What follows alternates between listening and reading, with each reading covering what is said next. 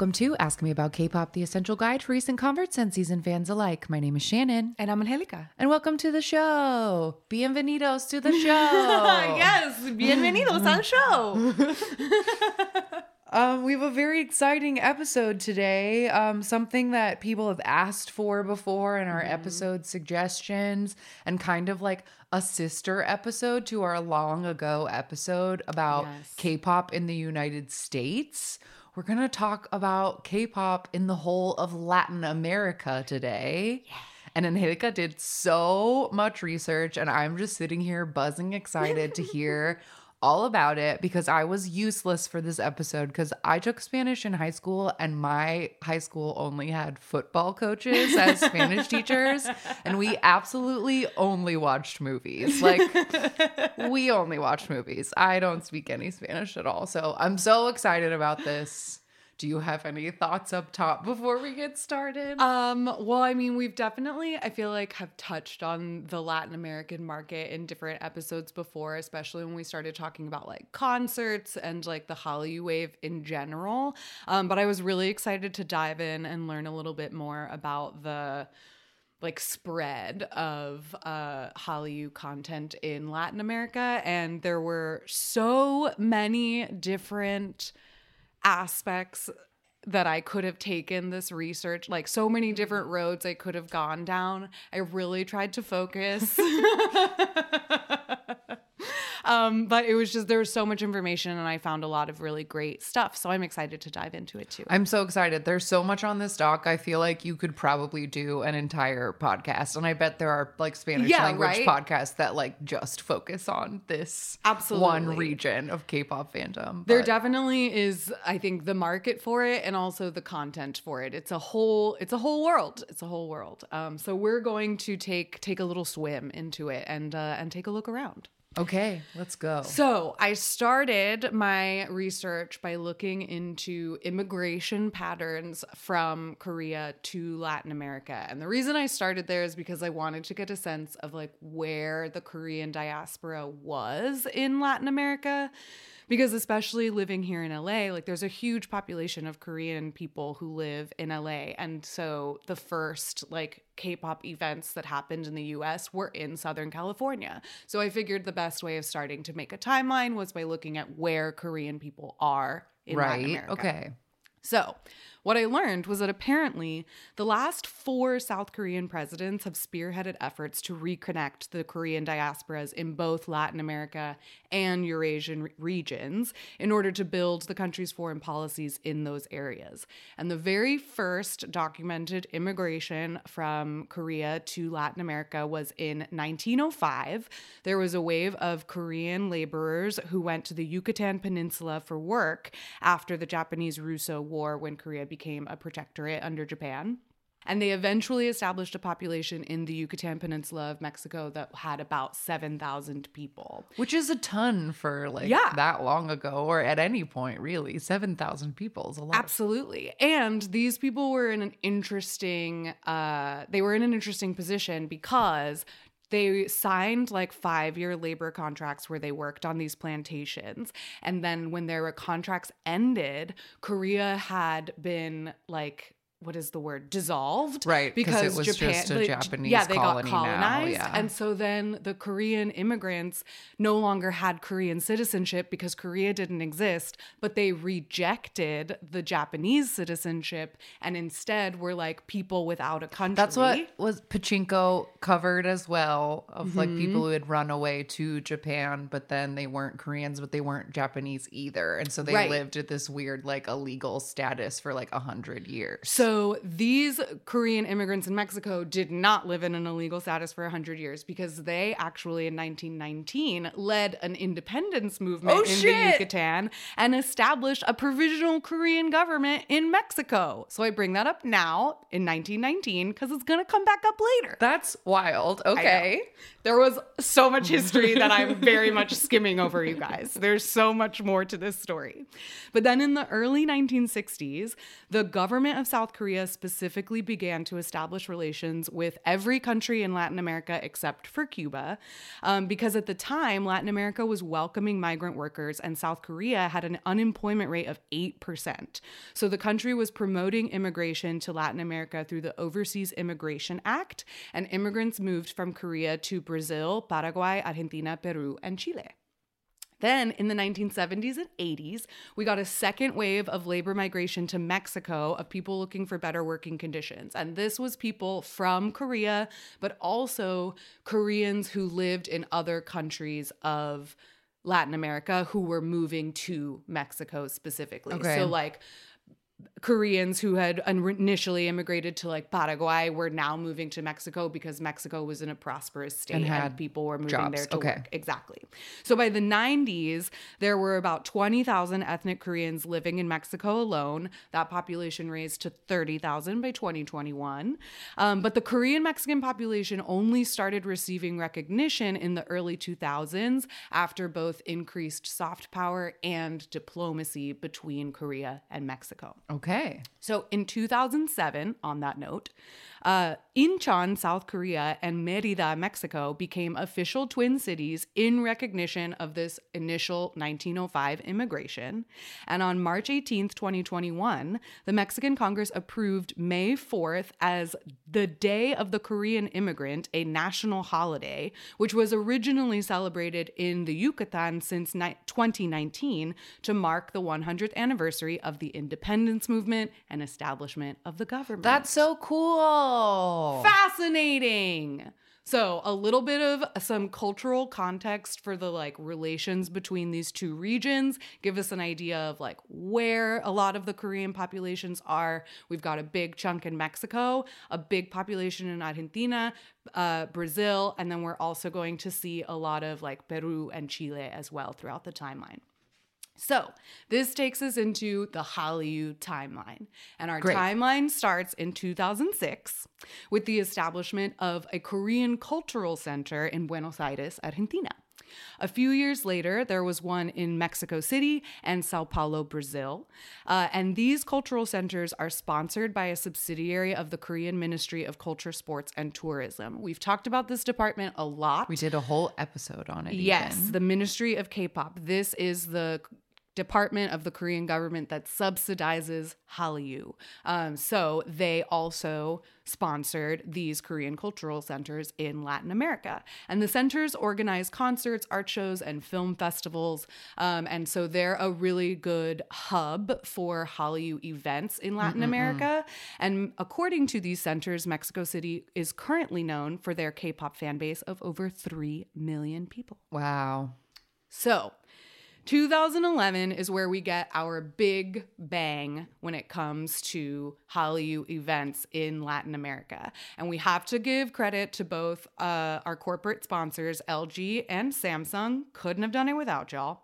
Uh, but we had three different K pop competitions take place in three different countries all in 2011. So the first one was called K-pop by LG.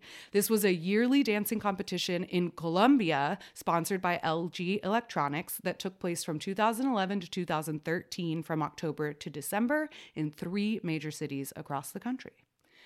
Then we had competition K-pop competition in Latin America. This was co-hosted by the Korean Cultural Center in Argentina and a local Samsung group. So there's our corporate sponsor. And the first year saw 14 teams from six countries apply online and compete regionally to then travel to Buenos Aires for the final round. And these performers had to do full covers, not just the dance, but also they had to sing the okay. song. So that means they had to learn it and then perform it while dancing in Korean.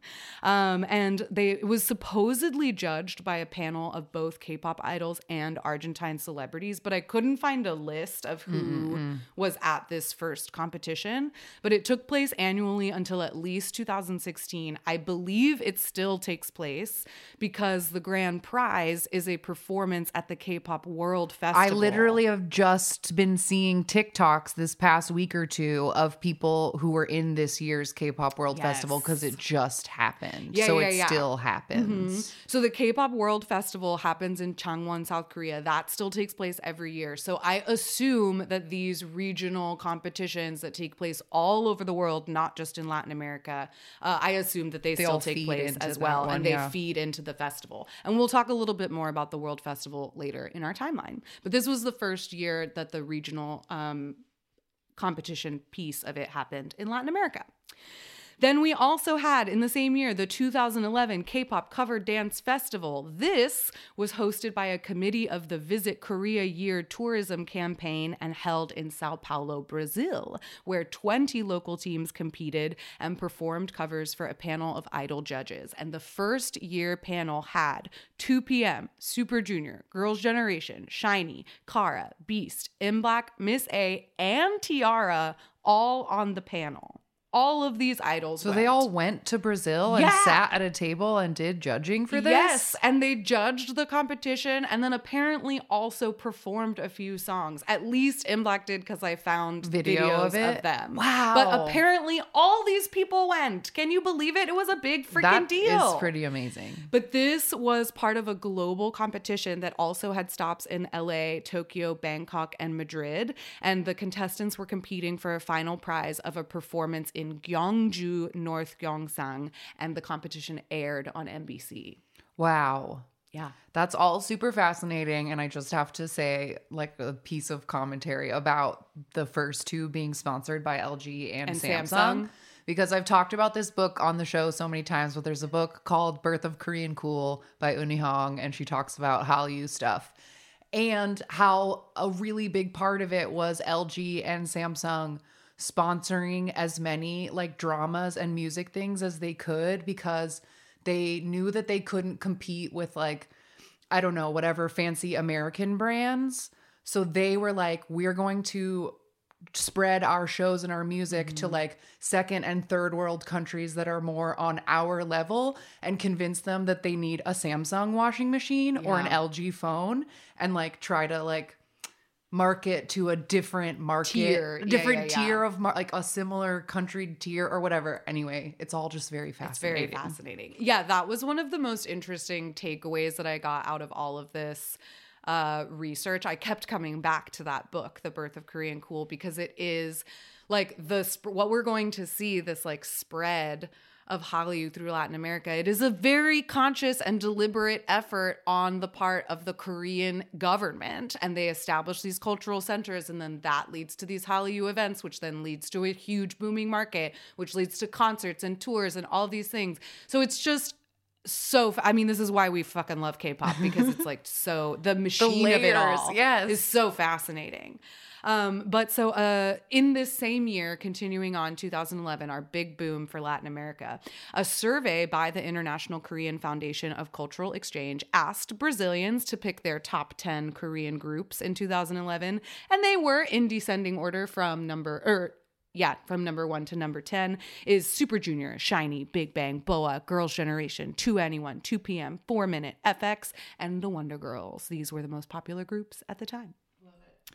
YG this year also opened a global voting contest to br- have fans try and bring Big Bang to their country. okay Brazil, Chile, and Peru battled it out for the top spots, with Peru eventually winning out for a tour date the following year in 2012. So we will come back to that Big Bang tour.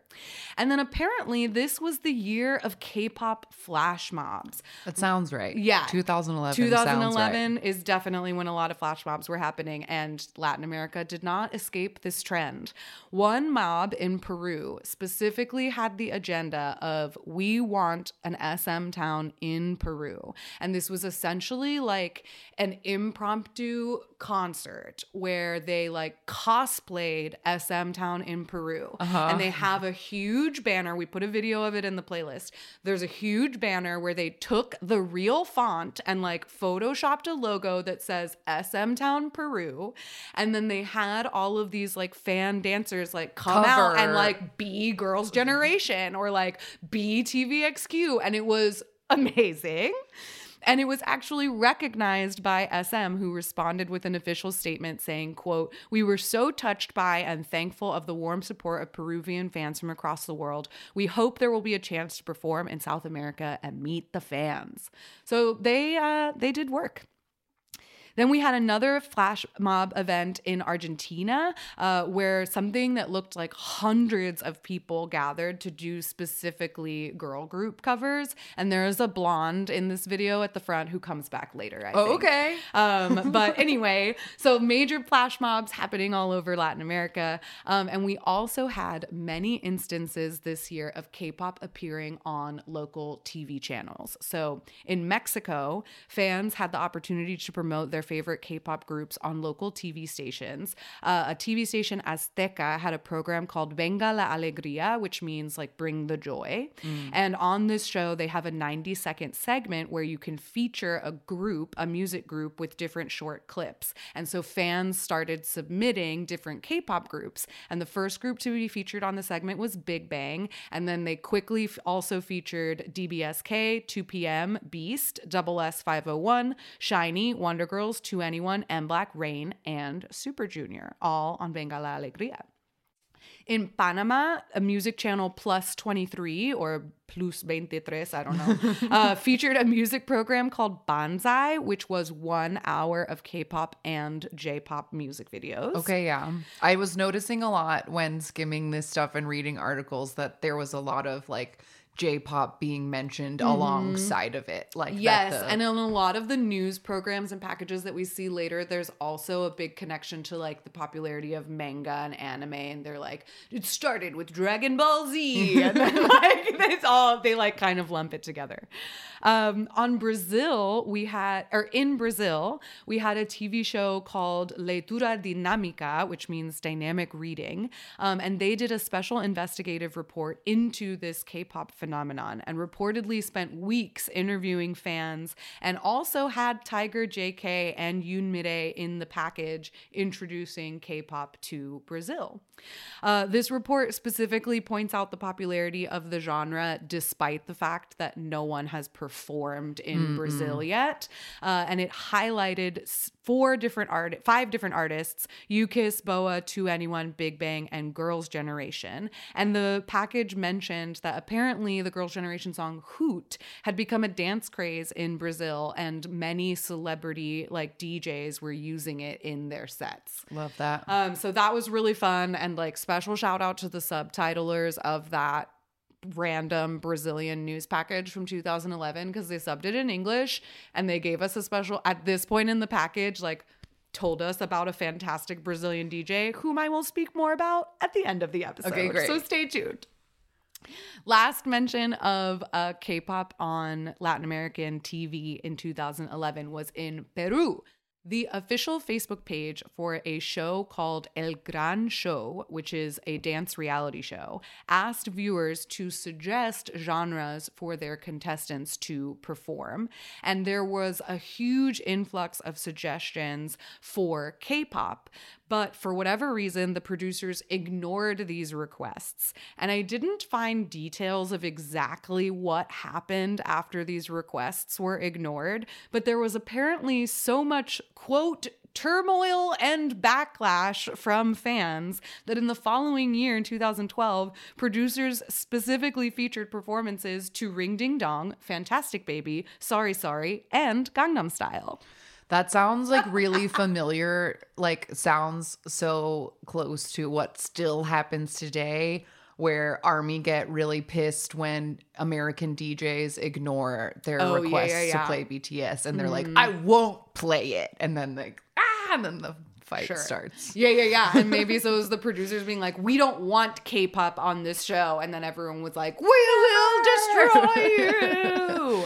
so they got their wish. And the following year, they got their K pop on El Gran Show. Love it. So moving into 2012, uh, we have our first Korean artist to hold a concert in South America with the JYJ tour. JYJ was first. Yes, JYJ was first. wow. They had two stops in Chile and Peru, uh, and the tour dates sold out in less than two days, which broke the record for foreign artists at the time. And some fans even camped out overnight in order to score VIP tickets. Yu Chun said, "quote We are happy that we can keep our promise to our fans, and we will prepare a perfect performance to match the passion of South America." All right.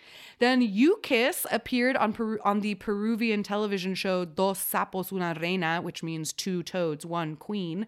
Uh, they performed the title track from their seventh EP, Stop Girl, and they were also there to judge a dance cover competition of different Peruvian um, teams who danced to U-KISS Okay. songs. And there were like three groups that all did Stop Girl. I was like, why did we? They have other songs. Like, why did we do this? They already performed it themselves, but whatever. That whole like 30 minute episode is in our YouTube playlist. yes, it I is, believe. and Yes. it's uh pretty awkward. I'm not gonna lie. It's it's a little hard to watch, but it's there. Then we had a flash mob K-pop Mexico, and this was an official collaboration between Hallyu Mexican Lovers, a like local group, KBS, Generacion Hallyu, and the Korean Cultural Center in Mexico City. And this flash mob did a public performance of Shinhwa's Venus, Big Bang's Fantastic Baby, and Super Junior's Sexy Free and Single. And it's a whole big production. They have like all the female backup dancers and everything too. It's like it's a big deal. Then we had Junsu of JYJ. He came back for his XIA First World Tour and had three stops in Mexico, Brazil, and Chile. Then the Music Bank World Tour stopped in Viña del Mar, Chile, with Super Junior, CN Blue, After School, MBLAQ, Davichi, and Rania. And Super Junior sat down with the with a Chilean news outlet at the time and explained that K-pop was getting more popular in South America, and they hoped that this concert would bring more recognition to the genre. And then lastly, we had Big Bang, and they brought their uh, a live Galaxy tour sponsored by Samsung to Lima, Peru. All right. So then 2013, Super Junior starts us off by coming through with their promise and bringing Super Show 5 to South America. I feel like Super Junior, like before we even get into it, like I feel like Super Oh, yeah. Junior is like it, The arguably cornerstone. the cornerstone Yeah, yeah, of. K-pop in Latin America. Like they've been everywhere. They've been on every TV show. Mm-hmm. Like I don't know where how their fans are distributed, but I feel like uh, I wouldn't be surprised if the majority of them Yeah, are yeah, in yeah. South America. Like Super Junior, like has a huge, huge stronghold in South Am- or in Latin America as well. Um, yeah, it's it's pretty interesting. I would guess that their biggest like international fan base is hands down Latin America. Yeah. Um, but so they their Super Show five had five stops in Brazil, Argentina, Chile, Peru, and Mexico, and more than ten thousand fans gathered at the arena in Peru, with another three thousand that were outside just to cheer them on. Didn't have tickets to the show, that but they came cracks anyway. me up, and I love it I when there's people so just funny. outside trying to hear Yeah. Mm-hmm. it over the stadium. And just to like be there just for the experience of vibes, like yeah. yeah. exactly but so this was the largest south american tour by a korean artist at the time and the chile show set a record for the largest audience for a korean group in south america with 12,000 fans their concert in Brazil was the first independent concert by a Korean group in the country and the only place that they sold out in South Okay. America. Their concert in Mexico sold out. So that was in South America. Mexico's technically in Central America. Right, right, right. So their concert in Mexico sold out in five hours and set the record for the largest audience for a super show outside of Asia and the most attended concert in Latin America for a Korean group, which broke their own previous record they had just set in Chile because now they have 15,000 fans in all right, Mexico. all right. They were covered on the Chilean news uh, because of the fervor around the concert, as well as the rise in popularity uh, of Korean snacks and K pop and Hallyu in general with teens. And this Chilean news package introduced a group called Blue Boys, and they are a Super Junior cover group that call themselves Chile's Super Junior. They were later that same year featured on a South Korean news NBC package about K pop in Latin America, which is narrated by Kyuhyun of Super Junior. And here is Blue Boys introducing themselves as Chile's Super Junior. 인데요? 와, 진짜 똑같네요. So they eventually did get to meet Super Junior while they were uh, in town on their tour. They got to take pictures and everything. And one thing that's funny about the Blue Boys is that they have like lookalikes. Yes, like, they one to one yeah, yeah, yeah. recreated They Super one to one Junior. recreated Super Junior, and we like go in that package. They like go into the Chilean Shindong's like room, and it's like a shrine to Shindong. It's wild. It's it's wild. Um, but anyway, that happened. An Argentinian news channel also aired a report on K-pop significance worldwide and domestically during this tour. And they dedicated an episode of a program called En el Lugar Justo to El Movimiento K pop or the phenomenon of K pop. And they mentioned that it was growing every day in popularity in Argentina. And they discussed K pop as a bridge between Korea and Argentina and focused on the K pop cover dance festivals that happen locally, the local fan clubs, and fans who had traveled from all around the continent just to come to this super show concert in Argentina. Um, and it included a statement from a press conference with Super Junior themselves about performing in the region. Um, and this was a really nice little news package. I thought it did like a, a good job of just going directly to the fans and like asking them what's the deal with K-pop. Right. Instead of doing that very othering, like, yeah, I don't get it. Yeah, like, thing that exactly. happens with news reports a lot. Mhm. And it was fun too because like the main journalist, he was like really into it and like thought K-pop was fascinating and was like this phenomenon is so cool, like these teens are so organized. And the like anchor he was talking to was kind of like, all right, but like what is the deal with it? And he was like, "No, isn't this great?" And so that was really fun. Um, but anyway, moving on in this uh, the rest of the year, we are in 2013. We had TVXQ bring their Catch Me World tour to one stop in Santiago, Chile. M Black in Mexico did one night in Mexico City. NU'EST brought their circuit of K-pop to one night in Curitiba, Brazil. This included a press conference and a fan sign before the concert. It was the first K-pop concert in this city and the first NU'EST concert in Brazil. Then we had an event called the 2K13 Feel Korea in Sao Paulo, Brazil. And this was a mini concert held to celebrate 50 years of Korean immigration to Brazil. Okay, okay. And it was tying it all tying together. it all back together. There's a reason I started with the historial. Um, and this was put on by our favorite Korean Ministry of Culture, Sports, and Tourism, along with a tourism organization and Korean Consulate of Brazil. We love those government subsidies. It's what Hallyu is all about. About, yeah. This event featured dance and makeup workshops and then performances by Kim Hyun Jung, Ailee, a hip hop duo called Bae Chigi, Bae Chigi, a comedy group called Ongals, and a dance group called TMF. Very cool.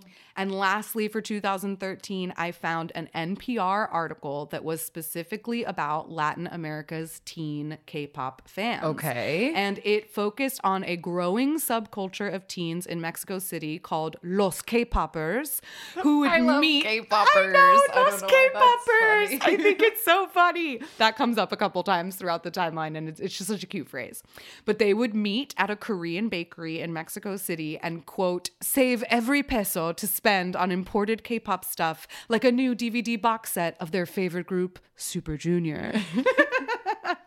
This article labeled Latin America as K pop's fastest growing market, with quote, K pop haircuts being offered in Peruvian barbershops and an American Idol style K pop reality show produced in Colombia. Okay. It also mentioned that at the time, Drama Fever, RIP, had expanded its content to include Spanish subtitles, and the region immediately became 12% of the company's total business. Wow. Yeah. Isn't that wild? And they were estimated at, like Drama Fever, the article was positing that Drama Fever was like making bank now that they decided to do Spanish subtitles because not only did Latin America make up 12% of their total revenue, but also 35% of their United States users were also Latino. speak Spanish. Yeah, it just really opens. It It just really opens it up. the doors. It Yeah, really yeah, opens yeah. it up. So then 2014, we had more tours. CN Blue brought their Blue Moon World Tour to three stops in Mexico, Peru, and Chile. The SHINee World 3 tour went to three stops in Mexico, Chile, and Argentina. BTS held their first sa- fan meeting in Sao Paulo, Brazil, which was filled to capacity. NU'EST did a specifically Latin American tour with four stops in Mexico, Brazil, Chile, and Peru. And the Music Bank World Tour came back this time for two stops. First, we went to Rio de Janeiro in Brazil with Infinite, Ailee, BAP, SHINee, M Black, and MIB. And then we went to Mexico City with Ailee, BAP, Beast, Infinite, BTS, Girls' Day, and EXO-K. And I just have to take a moment right now because this was the first time EXO-K went to Mexico and they killed all Spanish speaking EXO-Ls everywhere with this cover of the bolero Sabor a mí. Pasará más de mil años, muchos más. Yo no sé si tengamos la eternidad, pero como aquí, en la boca llevarás sabor a mí. That final harmony. Yeah. It just murders me. Daniel's guitar playing is so beautiful. So that is just Baekhyun, D.O., Suho, and Chanyeol. And Chanyeol is playing the guitar. And it's so, it's so wonderful. It's so wonderful. I put it in the playlist. All right, then we have some more fun events. We get a K-pop flash mob event in Buenos Aires that makes the national news. This was called K pop and Show Match, and it was organized by fan choreographers and the Korean Cultural Center in Buenos Aires. This K pop and Show Match happened at least two years in a row, if not more. And I think that the blonde woman who was in the Argentine flash mob from 2011 is the fan choreographer that That is interviewed interviewed in this in package. this Yeah, yeah, yeah. And so I think that she must be one of the like main Community K-pop leaders. dance Yeah, yeah, yeah. teachers in uh, in Buenos Aires. So she's the she's like our Uno, like she's Yeah, the yeah, one. yeah. Uh, so at this flash mob, they performed multiple dance covers, including Hurricane Venus, Mister Mister, and another song that I didn't recognize because it got cut off in the tech in the news package. They had a lot of technical It's definitely one of those. There's the people in the studio, and then there's a girl out at the park where this event is happening, and they're doing that like yelling through the camera and trying to like. Mm-hmm. They get the dancers ready at one point, and then like the wrong music plays, or like the then, music like- starts and then it stops halfway through so then they like have to banter and then okay the music's ready now and then like yeah it's kind of a mess and i don't know if that new that journalist was new or what but she is young she's holding two microphones she never uses them both. It's like quite a mess but it was a big it was a big event and it happened multiple times a year. So there you go. K-pop and show match in buenos aires. Then we have the K-pop World Festival in Changwon, South Korea. So I mentioned this in 2011. This is an annual K-pop talent competition organized by South Korea's Ministry of Foreign Affairs, where fans from around the world compete regionally and then fly to Korea for the final talent show in Changwon. And so uh, one of the regional competitions is takes place in Buenos Aires. But 2014 was the first year that a Latin American country was represented in that final competition in Changwon. So 2011, 12, and 13, contestants did not make it to the final competition from Latin America. But in 2014, we had a performer named Insong from Mexico who was a vocal act. They performed Eyes, Nose, Lips by Taeyang. And then another contestant called Level 2 from Chile. They were a boy band. I found a clip of Oh, them. nice. I watched their little like intro package and final performance. They were like a little boy band, and I think they did like an Infinite song or something. or you They did wrote- Ring a Linga, by also Okay, by there. Yeah, yeah, yeah. And then the following year in 2015 was the first year that a Latin American contestant won an award at this K pop World Festival. Uh, contestant Ryan from Mexico, a vocal act, won a excellent performance award for singing Love Song by Rain. And contestant Crystal from Uruguay was also a vocal act and won audience favorite for singing Lonely by 2NE1. Very cool. That same year, 2015, FT Island brought their FTHX tour to four stops in Brazil, Chile, and Mexico. BTS Live Trilogy Episode 2 The Red Bullet Tour brought three stops to Mexico, Brazil, and Chile. The Big Bang Made World Tour took one stop in Mexico. And then MBLAQ performed at the 50th anniversary of Friendship with South Korea celebration in Caracas, Venezuela. And finally, Brown Eyed Girls junior group Lunafly, a group we have gotten in the random game Yes, before. yes, yes. I remember. They released in 2015. This is an event that did not happen in Latin America, but is significant Important, and sure. related. So it's on the list. They released a Spanish album called Hermosos Recuerdos or Beautiful Memories with their lead single, A Ti, and it sounds like this.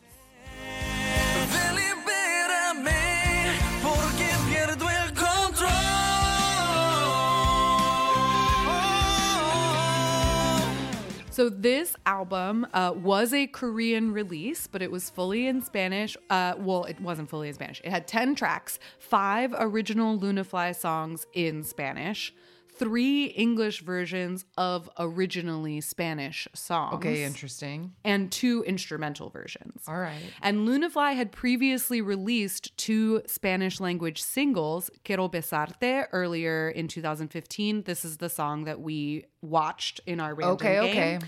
Um, and Super Héroe, Superhero, from 2013. So this is a group that specifically makes Spanish language music. That's so often. interesting. I wonder why. I wonder if just like one of them is interested in it or Or if it's someone like at the a- company yeah, speaks Spanish or concept from the company. I don't know. I didn't look into Lunafly because there was so much other stuff. Yeah, I no, uh, I'm not- but it I'm would be interesting to, just- to look more and, and know why. Yeah, because especially like it, it- so far, it's like you know bigger groups that are doing tours are coming Mm-hmm. to Spanish speaking like countries and stuff. But like this is a little A small like a small group. time Yeah. ballad group, and so just the choice to record entirely in Spanish, I'm just like I'm curious Mm-hmm. yeah, about to that choice. record entirely in Spanish or cover Spanish songs. Like, yeah, interesting because it is obviously specifically marketed to Latin America, but like it's a group that might not already be well known, like even in Korea. So, yeah, interesting choice.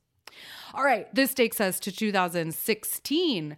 Uh, we had the Korean Cultural Center in Mexico City team up with South Korea's Ministry of Culture, Sports, and Tourism to open something called the Mexico K pop Academy. I believe this still takes place every year, but I could be wrong. Um, it is a 10 week program offered at the Instituto Nacional de Bellas Artes, and the first six weeks are for learning Korean lyrics, pronunciation, vocal, and dance training. And then the last four weeks have advanced training in singing and choreography with professional trainers and choreographers from Howon University. Uh, and apparently, the trainers and choreographers who came that first year in 2016 had previously worked with SM artists TVXQ, JYJ, and SNSD. Uh, and that first year, 2016, more than 400 people from all over the country applied for just 60 spots. Ooh, so exclusive and so cool. Though. exclusive. That's very neat. In 2017, the BTS Wings tour had two stops in Chile and Brazil. Their show in Santiago sold out in a record breaking two hours. They were the first Korean artist to sell out the Movistar Arena, which is the largest indoor arena in Chile at 17,000 seats. And unfortunately, the venue in Sao Paulo only had 7,000 seats, and reportedly more than 50,000 fans tried to get tickets, which led to protests by the fans to try and get the company to change the venues, but they did not. So only 14,000 lucky people got to see BTS. Yeah, that's wild. I'm sure that the concert promoters were like kicking themselves Kicking because I don't think that's. Mm. something that you can on short notice just like get a bigger stadium. Totally. But like they clearly extremely underestimated. Yeah, which is interesting because the previous event that BTS had in Brazil was at capacity. It was a fan meeting. So it seems like poor planning that they didn't anticipate a high volume of people who would mm-hmm. want to go, but that was their mistake and I bet they never made it again. Then we had Exoplanet 3, the Exordium took one stop in Mexico. KARD, the Wild Card, the first tour took 5 stops in Brazil and this was part of their pre-debut tour. Yes.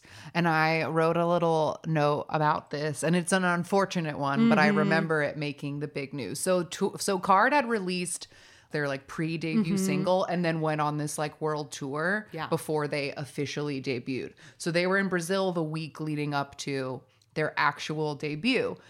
And a bunch of fans were like trending support hashtags after they appeared on a Brazilian show called Turma do Vovo Raul.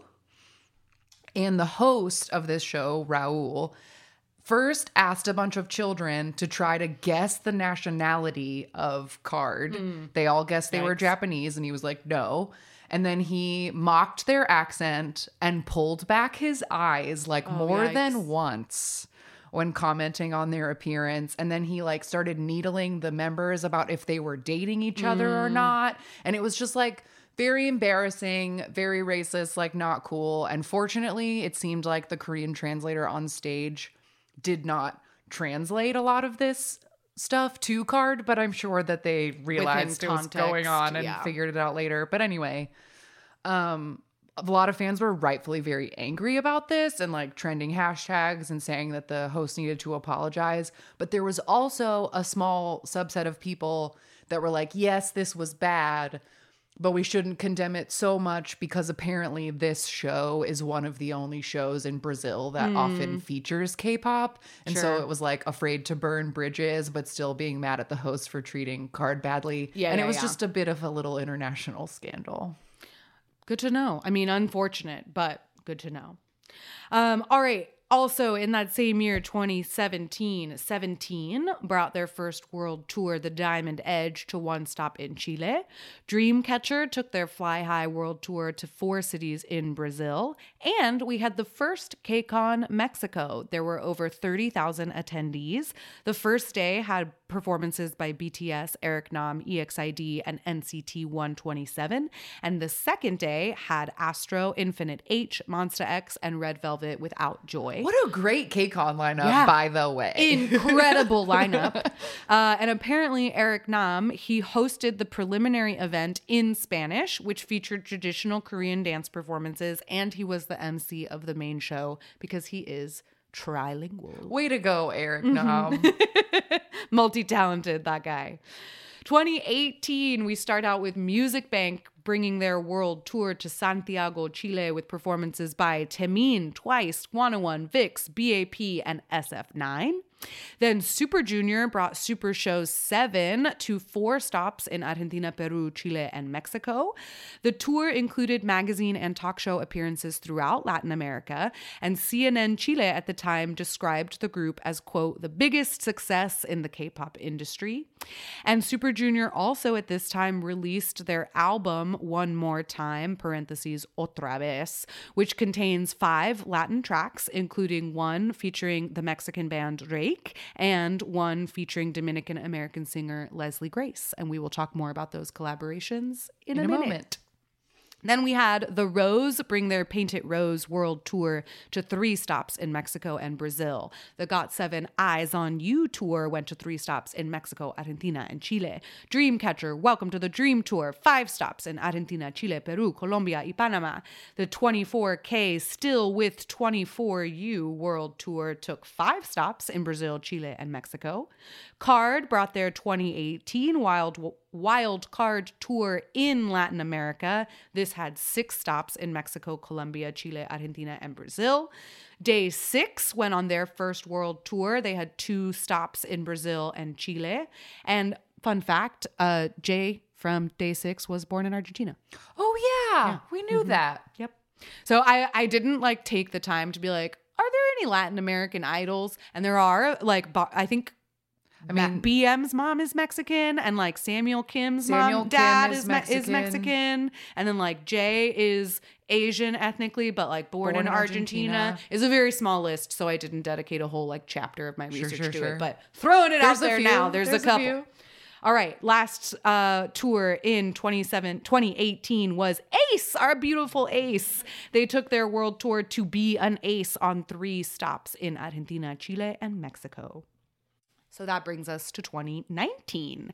We start out with Oh My Girl, their first tour in Brazil. This had five shows in four cities in Brazil and was specifically a tour of that country. Yeah, that's cool. Then NCT 127, first tour Neo City, took one stop in Mexico.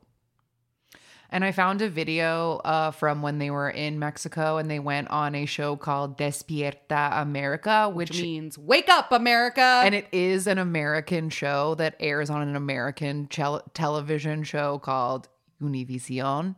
Um, but anyway, they film it in Mexico. It's technically an American show. Point is, it is one of the most awkward K-pop people on a morning news thing I've ever seen. Like when NCT gets out of the van, like out of the van outside of the store or outside of the place, the host is waiting for them with the microphone. And then this poor girl who like memorized a little like thanks for coming. We brought you some donuts, like says that in Korean. And then the host is like, tell them this. How do you say this? And like nobody understands each other. And Yeah. then he looks at the girl and he's like, besos, besos. And he makes Yeah. her cheek kiss one of the NCTs and he like, Oh, my god, is it was so, shocked. funny because the yeah, like your pushy uncle, he like suddenly is like, give him a kiss, give him a kiss on the cheek, do it, give him a kiss. And she's like, uh, okay. And so she walks up to Taeyong and just like gives him a kiss on the cheek, and he didn't see it coming and is very surprised. And then all the members behind him are like, gasp, she kissed him. And it's very awkward. And then the whole segment like that, host just keeps saying, Despierta, America. And you're like, fuck, man, calm. It's it's just it's a lot. It's a lot of energy in the morning. It is a lot of energy. What I assume is very early in the morning. Okay. Then we had Continuing on, 2019, BTS Love Yourself Tour, one stop in Brazil. Monsta X We Are Here World Tour, two stops in Brazil and Mexico. Got7 Keep Spinning World Tour, two stops in Mexico and Chile. Momoland Hello, Merry Go Mexico, a specific one show in Mexico City. Twice took their Twice Lights World Tour on one stop in Mexico. Pentagon took their Prism World Tour to three stops in Brazil and Mexico. And then we had SM Town Chile 2019, which you found was a bit of a disaster. It seems like it was a slight bit of a disaster. So this was the first ever SM Town held in South America, and they held it at Chile's biggest venue, Estadio Nacional, National Stadium. Um, and they were the first Korean artists to ever perform there. But because this was such a big deal and it had never happened before, the idols were terribly mobbed at the airport in like a crazy way. And then the following day, when they went out to go sightseeing, there were more incidences mm. of like crazy mobs.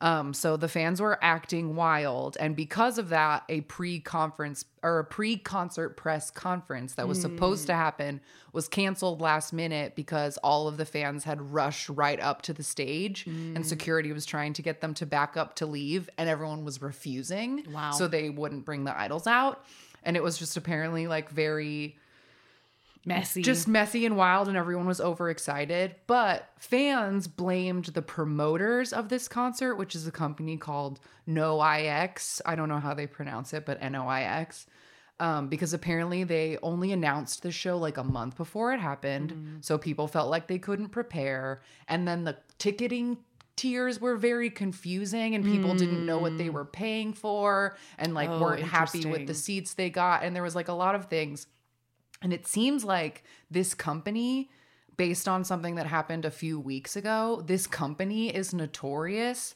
for fucking up Latin American tours. Yikes. Like J pop and K pop tours, like they mm. seem to be the company that handles it and that they have fucked stuff up before. Because we'll get mm. to it in a minute, but there was a music bank in Chile a few weeks ago that like went disastrously and people were saying it's because this company had burned too many bridges with other venues and mm. didn't get the proper venue. I couldn't find like concrete details, Yeah, but yeah, I kept yeah. finding comments in like old Reddits and on stuff of being like, this is probably Noah X's fault. And so, like, I don't know. Mm. They have a reputation for mishandling tours, I guess. Intriguing. But the S- official SM Town statement about this tour is that it was amazing and it went off without Yeah, a hitch. that it and was there's great great and such a and wonderful everyone had a time. great time. So, but I don't know. But the behind the scenes is a, A tells little a little bit of a different Yeah. story. So my last note for 2019 was an interesting uh, article that I found where Chile's Ministry of Interior blamed ongoing protests and civil unrest on K-pop fans. So what happened is that a report was released by the ministry where they analyzed the social media accounts of 5 million Chilean users and what they essentially found was a correlation between people who were posting about protests and criticizing the government. They also often happened to be K pop fans. Okay. So they connected the dots. Right? Correlation is not It's- causation. exactly. That's a real important principle of science, y'all. But so, the, after analyzing the social media accounts of 5 million users, the ministry blamed the unrest on, quote, international influences and media, and specifically asked the question Is K pop behind the Chilean protests? Oh dear. K pop fans were accused by the government of making comments against the Chilean police force and were found to, quote, mainly focus on questioning deaths during protests, frequently mentioning human rights violations, and criticizing the silence of the media or blocking social networks. So they were pinpointing these uh, young young people's problems to getting all riled up by the K-pop, and I thought that was kind of hilarious. And it will come back, uh, come back in a little while. Yeah, I mean it is it is ridiculous and it's very much just like look over there. But I can see like if I was just saying that this same year SM Town coming to Chile causing like massive panic in the streets and people acting wild at the airport like that could have made the news or made its way to mm, someone to be like we have all this footage of the K-pop fans acting so wild like we can blame them for everything. And then you can be like, and look, like all these people who tweet about K pop, they also tweet about protests. So they must be upset because of the K pop. I have, I've it's connected. them. riling them. I have, I have connected them. So 2020, of course, things slowed down. We had only three tours make it to Latin America before everything shut down. The 17 Ode to You World Tour took one stop in Mexico. The Super M We Are the Future Tour took one stop in Mexico. And VAV Grand America Tour had four stops in Mexico and Colombia. It's interesting how like it's only showed up a few times, but like Colombia seems to get like just a little hint Just of the a show every little once bit. in a while. Every, yeah, it seems to be like Mexico's Mexico, the main yeah, priority. Mexico, Brazil, and then Argentina or Chile. Like those kind of seem to be the secondary, uh, which is interesting because I read that Argentina actually has the second largest Korean population in Latin America. Okay. um, so yeah, I'm, I'm But it is like the farthest. it's far. away, yeah, it takes like a whole like the way down day to get down there. Yeah, yeah, yeah. So it's far. All right, 2021, we're nearing the end of our timeline. The girl group Third Eye held an online concert exclusively for Latin America on the Plus Vivo platform. More than 13,000 fans attended, and they held a fan meeting after the show. It was hosted by Korean influencer Jinny from Jinny Channel and was supported by our favorite Korean cultural centers of Latin America. Then uh, in 2021, Brazil and Mexico ranked in the top 10 countries tweeting about K pop as number six and eight, respectively. Other countries in the top 20 included Peru, Argentina, Chile, Colombia, and Ecuador. Uh, and Latin America and India were the biggest emerging markets for K pop on the platform in 2021. Nice. And in 2021, those same Chilean K-pop fans were credited with getting the new president elected. This. this was enough news that this was like Mm-hmm. texted to me by random family members. like this was enough K-pop in the news that people were like, Like, "Hey, do you know K-pop about fans this?" shut down the like Dallas police Right. Twitter They're or whatever. like, yeah, yeah, You yeah. know about this, right? So, Gabriel Boric, who is the youngest president elected in the history of Chile at only tw 35 years old, he is very popular with K pop fans and social media, and even had a user at K-Poppers por Boric uh, who actively campaigned for him by having him pose with photo cards and different merch and then tweeted out the pictures. And after his win, K pop fans organized an online light stick challenge to celebrate. I love it. K-pop and politics, baby.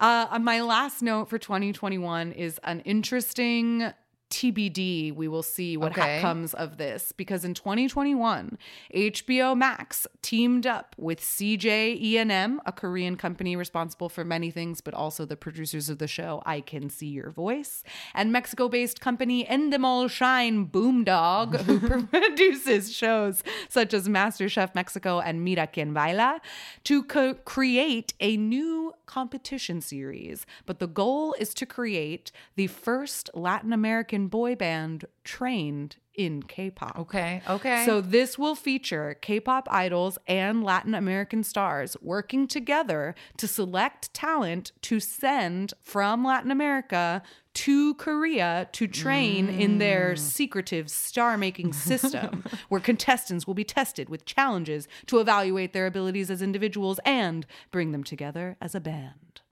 But the show is not aired yet, so no word on whether or not this is actually a thing, but official announcements were made that it is in the works. I really that sounds really interesting, and I'd be happy to see it, but I. I'd remain skeptical I remain, see it. I remain skeptical, and it's uh, the fact that HBO Max is the main partner. I feel like is the biggest problem because HBO just merged with Discovery, Uh-huh. and they're like canceling all of their stuff and like making really shitty, weird decision. So I Yeah. feel like something getting green lit on HBO Max doesn't really mean anything anymore. Especially when it was greenlit last year yeah, yeah. and then all of the changes started happening this year. We will see. We'll so see. like put a pin in that, but it, it was something be that interesting. was in the works at some point. So that brings us to this year, 2022, and some of the things that have been going on in Latin America so far. We had Dreamcatcher Apocalypse Save Us World Tour that took one stop in Mexico. The (G)I-DLE Just Me Tour took three stops in Chile and Mexico. KARD Wild Card in Mexico and Chile did two stops in Santiago and the Mexico City. Luna's first world tour included one stop in Mexico City as well. The Rose Healed Together World Tour had five stops in Mexico, Chile, Peru, Brazil, and Argentina. Then the Music Bank World Tour took one stop in Santiago, Chile, uh, and they brought ATEEZ, (G)I-DLE, NCT Dreams, STAYC, The Boyz, and TXT. Uh, and this was the first international music bank since the pandemic. But what happened at this one, Shannon? The problem is that it was held at an outdoor arena called Estadio Monumental David Arellano. Nice. And they were expected to have 50,000 people attend this show. But the problem with this stadium is that it has an open top. And fans were saying, watching the weather, this is going to be bad. It's going to rain on us. Like, they kept, like, they say that they were trying to make it clear to the promoters that, like, the weather was going to be bad and they should probably prepare for that. But they did not. Um, so only STAYC and the Boyz were able to do their stages. And then when (G)I-DLE came out, they were performing LATATA, and there was a sudden, like, torrential downpour. It literally hailed Oh at one point. The stage had like a foot of water Holy on it. Shuhua ate shit and like fell on her butt. Like, and so once the (G)I-DLE started falling and there was so much water flooding the stage, they stopped the concert.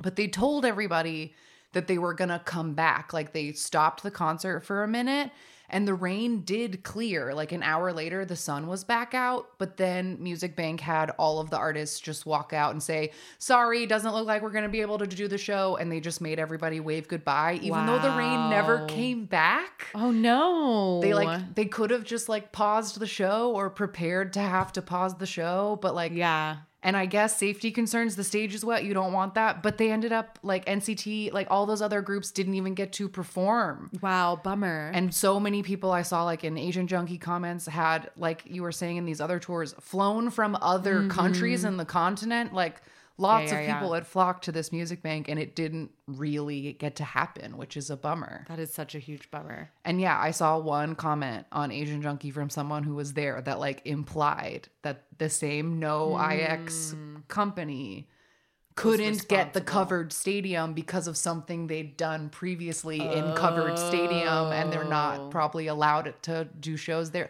like implying that maybe they had ruined their relationship with the one covered stadium which is why everybody was outside Yikes. so yeah i don't know Maybe we need some new promoters in Chile. My goodness. My goodness. All right. Well, my last note for uh, Latin America Hallyu happenings in 2022 is about Momoland and the group formerly known as T1419, currently known as TFN, who visited Peru. Uh, and these artists both have the same manager, so that is why I'm talking about them in the same breath. Uh, but they traveled together. They had press appearances and walked the red carpet at the 2022 Premios Juventud Awards in Peru. Momoland presented an award to the boy band CNCO, along with Puerto Rican artist Guaynaa. Uh, and the two artists previously had visited Mexico for a promo tour where TFN performed a cover of Daddy Yankee's Campeon, uh, and it sounded like this. Soy la definición del progreso. De bajarle no mames el beso. Como no le da buscando el beso. El mejor peso por peso, eso. Coja la cera, que por la carretera. Tú puedes entender si ninguno tiene mi carrera. So, as you can hear, that is not Daddy Yankee. Those are the members of TFN who did not just do a dance cover, but also learned all of the lyrics. And Daddy Yankee saw and commented on this performance. He wrote on social media in Korean, Thank you, your dance is great. And fans were super impressed with their very fast Spanish rapping. And I also think it's very good. They really do a good job. Uh, TFN later released this same year, 2022, the song When the Sun Goes Down, which is a fully Spanish song co written with Latin composers Daniel Gonzalez Sobrino and Manu Manso. Uh, and their manager of both Ma- Momoland and TFN, like I said, it's the same guy. And he is specifically focused on Latin America right now. I saw an article where he said, quote, I tell my clients to focus on Latin America because it's such an important market that has sometimes been overlooked by K-pop. This is only the start. We want to continue releasing music in Spanish, more covers, more Latin collaborations. Post-COVID, a lot of doors have opened and we value this market for giving us love. okay So they are making a concerted push to reaching out to that Latin American market. Um, but I just wanted to note that this is the guy behind Camp LA, uh, Camp Festival. Um, so I don't know how, you know, Yeah, reliable that, guy is. because but that's only his, artists plan. were the like ones that showed Yeah, up. Yeah, they were. The, you know what? He got his, his people there. there. he got his people there. Okay, he said they would be there, and, And they were. that, yeah. So that takes us through the timeline of sort of the growth of Hallyu uh, in Latin America through specific events. But what I then wanted to cover is uh, different collaborations between K pop idols and Latin American artists. Cool. So the first one that I found was from August 20th, 2016. Mexican boy band CD9 featured Crayon Pop on their song Get Dumb. Watch out, cause here we come.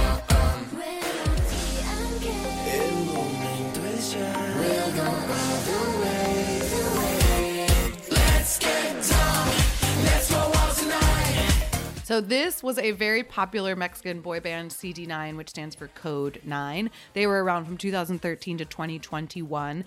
And apparently, member Alan introduced the rest of the group to K-pop in their early days with Big Bang's Bang Bang Bang. Okay. And the band reached out directly to Crayon Pop Cute. to collaborate and said, quote, it's a sound without borders. We love its rhythm. We want everyone to dance to it with us. And we think it sounds amazing with Crayon Pop's involvement. They released two versions of the song, uh, a music video with an English version, which is definitely not filmed together. Like Crayon Pop is absolutely across the ocean in this. They're just like in one little scene. Um, and then they also released a K-Mex version, which is in Korean and Spanish. That is what you just heard. Um, and the music video received more than 300,000 views in just four days in 2016. So it was pretty Very popular. nice. That same year, on September 23rd of 2016, Ricky Martin featured Wendy on his song Vente Pa' Ca. Now can you feel the way that I feel? If you want me like I want you, baby, I will never let you leave till the morning light. If you think So this original song featured Maluma, uh, and it was one of the most commercially successful Spanish language songs of 2016. It went number one in seven countries. Ricky Martin was already a mega superstar, and this is one of his biggest hits. So capitalizing on its popularity, he released multiple remixes and two English versions, one with Delta Goodrem and another with Wendy. Uh, and Wendy's version reached number one on Melon's international music charts. She's gotten to do at least two duets with like Yeah, Ricky Martin and John Legend. Like that's very cool. Yeah. And I was surprised when I saw that this English version with her actually came out in 2016 because when I first had it on the list, I was like, "Oh, sure, he like remade it with her recently to like celebrate some anniversary or something of the song." But like, no, it happened in 2016. Like, wow. Yeah. Fascinating. All right, then April 12th, 2018, we have what many Latin K pop journalists have labeled as the blueprint for K pop collaborations, and that is Super Junior with Leslie Grace and Play-N-Skillz on Lo Siento. Lo siento, lo siento. Yo no tengo prisa, vamos lento. Lo siento, lo siento. Let's take our time. Honestly, I don't disagree. By the way, with the Oh, that it's the Assessment blueprint. that it is no, the blueprint. I agree. It's fucking great. Very, very good. It's very everything about this is excellent. Uh, Leslie Grace is a Dominican American singer, and Play-N-Skillz are an Argentinian Venezuelan production duo. This is a trilingual song, so the lyrics are in English, Spanish, and Korean. It debuted at number 13 on Billboard's Latin Digital Song Chart, which made Super Junior the first K-pop group to appear on a Latin chart, as opposed to an international okay, chart yeah, yeah, yeah, because they because it's a Latin Now release. it's a Latin exactly. release. All right, yeah, all yeah. So it's like getting radio play and stuff. yeah. Leeteuk said that Lo Siento was a gift for their Latin American fans. Quote, ever since we debuted, we had a big following in Latin America and they loved us from the beginning. So we always wanted to find the right opportunity to collaborate and sing in Spanish. That same year, July 10th, 2018. So this next one isn't technically a K pop collaboration. But it's interesting and good, and you I had talk to about it. include it. So we have KL June featuring Horacio Franco and Gamin with Cielito Lindo Coreano.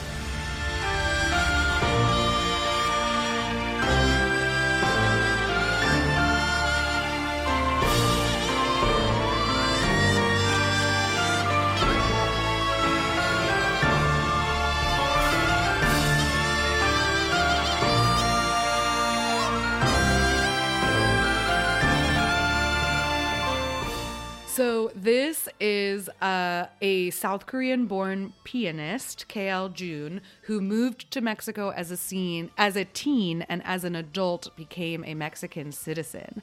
And after the South Korean soccer team helped Mexico qualify for the second round of the World I Cup. remember when this happened. Yep. There was a lot of like camaraderie between the two countries. Yes. And then Mexico was like so excited. And we're like, yeah, Korean, our friends, they helped us. So So June was inspired to collaborate with musicians from both countries.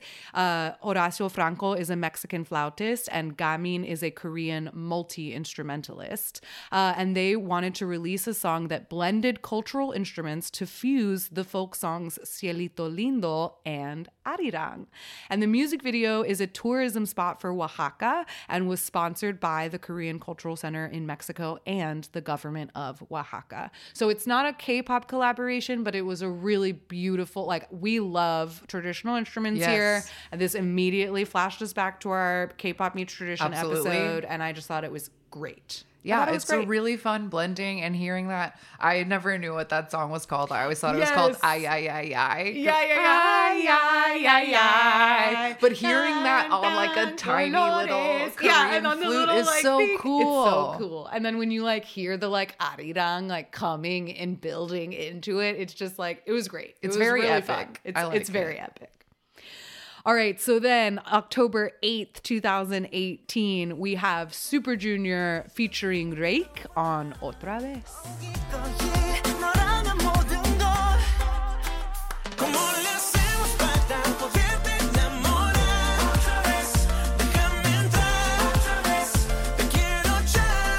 So this was off of the album One More Time, which is what Otra Vez means.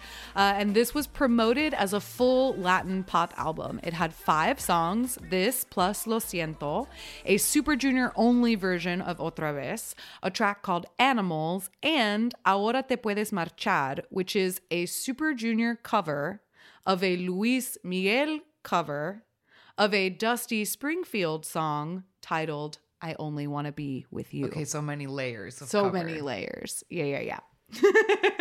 I also something I like about this music video, and I know that it's not always possible, like in it, Filming making excuse for the rest of this yeah. list. But I think it's great that both Super Junior videos have the artists like physically with Super Junior, and Mm-hmm. It yeah, yeah. feels like way more collabby than like a strange phoned in. Absolutely. Yeah, where they're clearly in separate rooms or whatever. Especially the Leslie Grace one because she does the full choreo Right, with them. so and so like they really- obviously like had to rehearse together or whatever. So like it feels, you know, fully fleshed out. Yeah, yeah, yeah. The following year, on July 23rd, 2019, VAV featured De La Ghetto and Play-N-Skillz on Give Me More, parentheses, un poco más. So give me more, un poco más,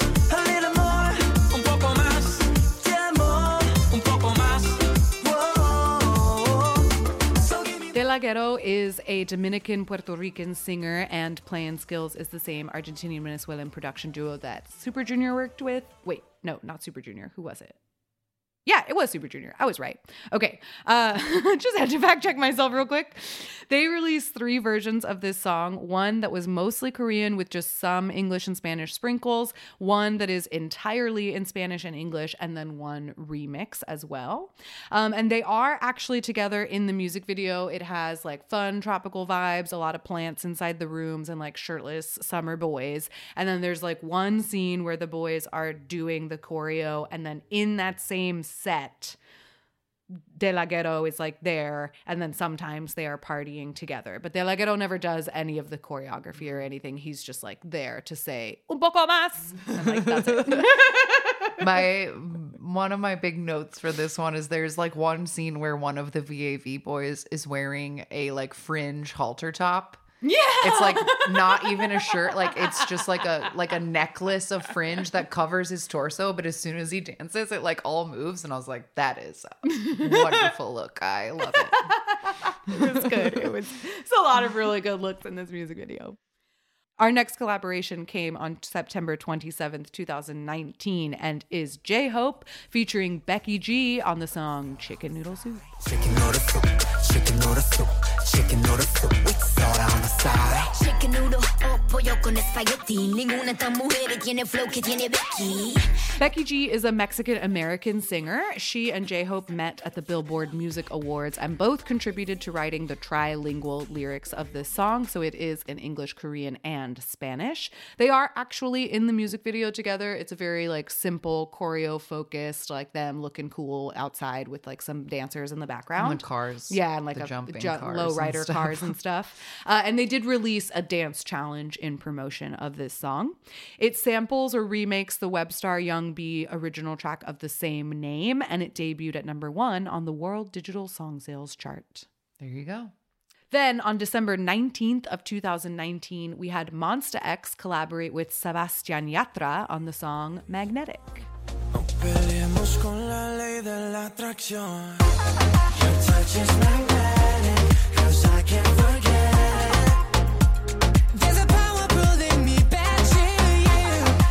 Sebastian Yatra is a Colombian singer, and this has an animated music video. So not, they did not have to be together in order to to film this. Yeah, it's a kind of interesting, like paper craft, mm-hmm. kind of like not quite a full stop motion, like a little stop motion, but they're kind of like boxy paper Paper dolls, dolls yeah. with like South Park mouths. And then there's also like a photograph, like of a black and white, like woman mm-hmm. also moving through this weird but like animated as world. a stop motion paper doll too, but a different but kind she's a of different paper kind. doll than the singers. It's a very it's a weird artistic choice. I also wondered if, because of the time that this came out, I bet it took a very long time to get all of this paper craft animated. So for that reason, there is a very clear Wonho of Yeah. paper Monsta X's, and he was no longer in the group by this point. Mm, but there are Um, seven. but there are seven, and it's also funny because every time they like focus on one of the like paper Monsta X's for like solo lines, they only show the redheaded one, but they put Honey's voice and Kihyun's voice and Shonu's. They put everyone's voice over the same piece of animation because I'm yeah. sure they did not animate the full five. They probably only had you know like two minutes of animation, and it's just like repeated Mm-hmm. and recycled a lot. Anyway, it's an interesting. I it's an interesting choice, and I had never yeah. heard this song. I had before. never heard this one either. It is sung in English, Spanish, and Spanglish when it comes to IM's voice a verse. He says, "Hey, no coma. I just want to feel the flama on your body." That's not a word. And perspire like magma. Yeah, lo nuestro es fuego. Answer my questions because I'm getting so loco. So that's what he That's says. and Monsta X said, quote, We are super excited for the release of Magnetic. This connection and song are very special to us and symbolizes the future of global music. We are very proud of it. There you go. The very next day, on December 20th, 2019, Mozart La Para and Jay Park released the song Son Malas. Así me gusta, mami. Nace su papá y me dicen papi. Yeah, yeah, yeah, yeah, yeah. Baby, your body, body is muy bien. Sipping that soju, baby, we on 10. What you saying? Mozart La Para is a Dominican artist, and both he and Jay Park are signed to Roc Nation, or at least they were at the time. This is a trilingual song as well in English, Spanish, and Korean. And because they are both managed by the same company, they are together for this music video. Yeah. It's a very simple shot of just like them in a parking garage, and there's like motorcycles driving around them. And then, like, sometimes Mozart is like hanging out of a car, but it's just kind of like them standing there Yeah, and yeah, yeah. singing. Um, then next up, 2021 on March 17th, we had Chungha and Guaynaa on Demente.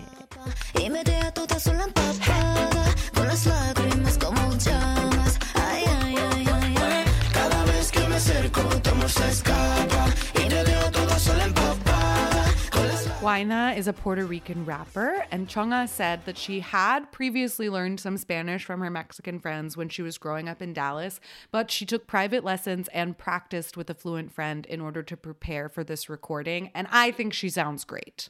I loved it. I agree. I think this is like so good and I loved it. And that even though they aren't actually together at any point in the music video, I feel like they do a good job of trying to make it seem more collaborative. Like they Mm-hmm. filmed his stuff first so that she can be standing in front of a wall of TVs that has Yeah, yeah, his yeah. shots in it or whatever. Um, but I think she sounds great and looks so beautiful, and this song is really good. And I also just wonder if and again, I can't, I couldn't properly judge other people's Spanish accents in these other songs, but I think I would just guess that it's probably so much easier to phonetically write Spanish with Hangul than it is to write English with Hangul. Probably. Like, I think it, the sounds probably translate a lot easier. And there's a lot of like it's like softer vowels and consonants and like Mm-hmm. cuz like Korean is a very round language, a lot of like o's and as and like Spanish is like that too. Yeah. So I just wonder if, if it potentially sound slightly better than like songs in English because maybe mm-hmm. just like language to language, it's probably Yeah. a little easier to translate the sounds. Maybe, maybe. Um, but she, this song makes Chungha the first soloist to sing an entire song in Spanish and collaborate with a Latin artist. Uh, the first K-pop soloist, obviously. Sure, sure, sure. Um, and Guaynaa is one of the first rappers to venture into K-pop. Um, and like you said, he is in the music video, um, but they are never in the same room. But it looks like it's filmed like at the same place, at least. Or at least they tried to make the vibes Yeah, yeah, yeah. really Like similar. similar so- fancy hotels or whatever. Our last collaboration is from this year on January 13th, 2022. Momoland and Natti Natasha released Yummy Yummy Love. Are you ready for love like this? Are you ready for your first kiss? Are you ready for yummy yummy love? Are you ready for yummy Natti Natasha is a Dominican singer. This song is entirely in English, uh, but the music video features Natti as like a seventh member of Momoland. It starts out with just the members of Momoland at a roller rink through the first verse and the first chorus, and then Natti Natasha comes out for her verse and joins them for the chorus and is like in formation for the choreo and everything. I thought this was very cute, like in its pure collabby way Yes. of them all being together. Yeah, it's very cute and fun, and like she looks good with them. Um, and the member Ahin said, "quote We want to continue releasing music in different languages. If we had the opportunity, we would love to record a song in Spanish. We are interested in being able to communicate better with our followers." And this release preceded their appearances in Mexico and Peru, so Okay, we yeah. may be getting some Spanish Momoland pretty soon. It sounds like that's what the Yeah. MLD guy wants to do. So That's his plan for sure. So those were just some notable. It is entirely possible that those are not all of the K-pop uh, Latin American collaborations, but those are the notable ones that I found that made multiple lists, etc. And so that brings us to our very last portion of our TED Talk today, uh, which is examples of K-pop songs with Spanish lyrics or titles. Okay, and I think that's a good specific to rein in for this Mm-hmm. specific episode. But I was thinking on my drive over here that it is interesting if you were to like separate all of the different like influences on K-pop and the like type of genre songs that are popular. I feel like Latin music inspired songs have always Oh, been part of K-pop, absolutely. especially when we do our first Jenny episodes. Mm-hmm. Like Latin American music was really popular in the early Yes. 2000s, like kind of everywhere. And so I just think it's interesting that that's always been like a sound influence on K-pop as well. Yeah, it totally has. Like, I mean, not only the like Latin pop eh, that was really popular like in throughout first gen, but also like to have a flamenco or tango concept is pretty popular. Sure. And then there was that whole period where tropical house was really popular, and like then there are groups who have like Latin pop kind of built into their group concept and their group sound. Mm-hmm. So there's a whole like slew of ways that we could have gone about like talking about Spanish influences in K-pop. But what And and I wish I, I wouldn't take that on without like taking a crash course in because I say this all the time. I don't have any verbiage to describe different types of Latin music. Right, like right, I right. don't know the to be able to say like that's these cumbia drums and that's bachata and Yes. that's whatever. Yeah, yeah, yeah. Because all that matters. It does Yes. matter and it takes a trained ear, and I, my ears don't have that training. So, what I decided to do instead was create a random sampling of K pop songs in which the Spanish language is used in either the lyrics or the title. Love it. But I will say this now very clearly This is not a comprehensive list of every K pop song that has ever used the Spanish language. It is not intended to be a comprehensive list of all the K pop songs that have ever used the Spanish language. This is just to paint a picture and provide a sample platter of mm-hmm. how the Spanish language has been used in some K pop songs. Love it. Are we clear? Yes, I think that we're clear. Okay, great. And I think if we, if anyone has a problem with that and we want to start a collaborative list so we can together find them all, oh, fine. Oh, I'm sh- and you know what? there are playlists that exist already Right. with songs in that with Spanish. I mean, the K-pop random game group that we got last week was a girl group whose song was called Loca. They didn't make it on the list, right. but that exists. Sure, sure, sure. So there are many, many more examples, but this is just a random selection. Love it. I did not organize them in any way, shape, or form. This Fair. was a list I made like as I was brain. doing. Yeah, well, like as I was doing all of the other research, I would just like jot some. I'd be like, oh, like it came, like somebody would mention this song, so I would write it down, or I would be reading about something and I would remember, oh, me gustas tú, and I would write Right, that down. right. So this is just stream of conscious order. It's not alphabetical, it's not chronological, and it's not comprehensive. So here we go. okay. we're gonna start with KARD. All right. KARD has, like I said, kind of a tropical house Latin beat flavor to their whole vibe and concept. And they have two songs at least with Spanish titles Hola Hola and Dímelo. The first one only says hola hola in the chorus. That means hello, hello. It is the only instance of Spanish in that song. But dímelo is mostly in Korean and Spanish, and the chorus sounds like this.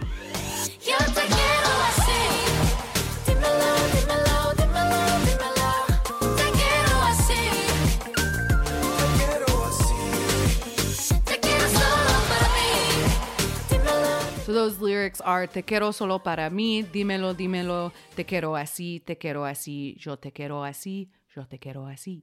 Um, so that means like I want you just for me. Tell me that you want me that way. This is how I want you. This is how I love you. Um, then we have SF9, O Sole Mio. Uh, this song really just says O Sole Mio in the chorus, but it also throws in a few quieros, and at one part says that oh that's Maria, which really doesn't make sense in the context of the rest of the lyrics, but it happens. What does O Sole Mio mean? It means, oh, just mine. Okay. Or just for me. Okay. Like, whose is that? Oh, sole mio. It's just mine. It's just mine. Great. Mm-hmm. Then we had GFriend. Their song is called Me Gustas Tú, and that means I like you. And they just say Me Gustas Tú in the chorus. It is the only Spanish in the song. But then we have one of my mm-hmm. ultimate favorite Spanish K-pop songs of all time. GOT7's Lullaby, parentheses, the Spanish version.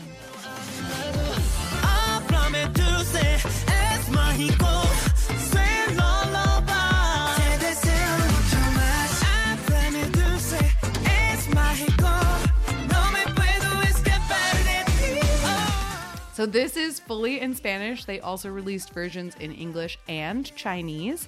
Uh, and like I said, it's all in Spanish. The chorus, Háblame dulce, es mágico. Sweet lullaby, te deseo mucho más. Háblame dulce, es mágico. Sweet talk to me, it's magical. No me puedo escapar de ti. I cannot escape you. It's perfect. it's perfect. Jin Young's accent is excellent. I fucking love this song. All right, moving on. T1419, currently known as TFN, earlier this year released When the Sun Goes Down, and it sounds like this.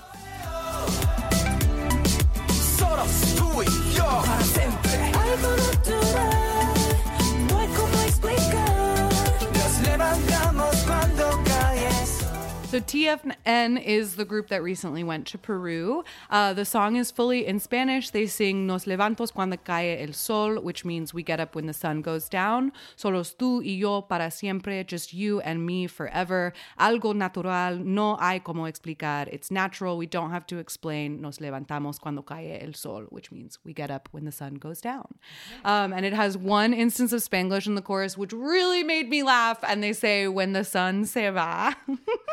which basically means when the sun leaves. and I just, it tickled me. I thought it was so, so funny when the sun se Because I ah. feel like when the sun, like when the sun se va. And it's just like when the sun leaves. if you said that in Spanish, wouldn't it be like similar syllables? Cuando el sol se va. When the Oh, sun cuando I guess va. has more, Cuando slightly more sol- than when. When the sun se va, cuando el sol. Se- yeah, it would be six. As it was, yeah. Well, it's just that because like sun and soul. Yeah, yeah, yeah. letters, it's already the same and like is. Yeah, yeah, yeah. It's so close. It's so close, but it really made me giggle. Um, and they do have like a full performance music video in that horse arena glass ceiling place. Oh, that with, yes, like, the, the- very popular yeah, yeah. music video. And so there's a full choreo, like it's a whole release. It just happens to all be in Spanish. Another example, we have VAV Senorita. This song is mostly in Korean, but they do say the phrase Viva la vida loca mamacita in the chorus. And they have a couple of You're My Only Senoritas like sprinkled in. Itzy has a song called Loco, which means crazy. And they say, I'm getting loco, loco a few times throughout the song, but that's the only instance. Then, uh, as mentioned earlier in this episode, we have Lunafly. And Lunafly, before releasing Recuerdos Hermosos, a full Spanish language album, they released Super, Super Héroe in 2013, a fully Spanish song. Uh, and it sounds like this.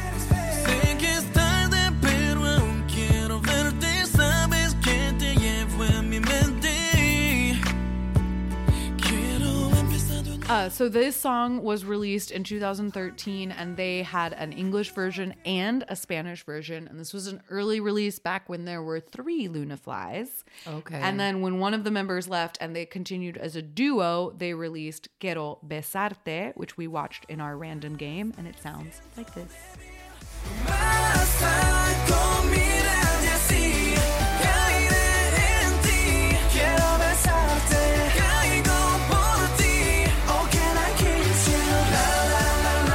So both of those songs are fully in Spanish, um, and we did not look into why, but they are. So there we go. Lunafly loves to sing in Spanish, and they are, I believe, still together. U-KISS has a song called Te Amo. Uh, they just say Te Amo and Amor Love tonight in the chorus. But U-KISS had quite a presence in Latin America throughout their whole second gen stay.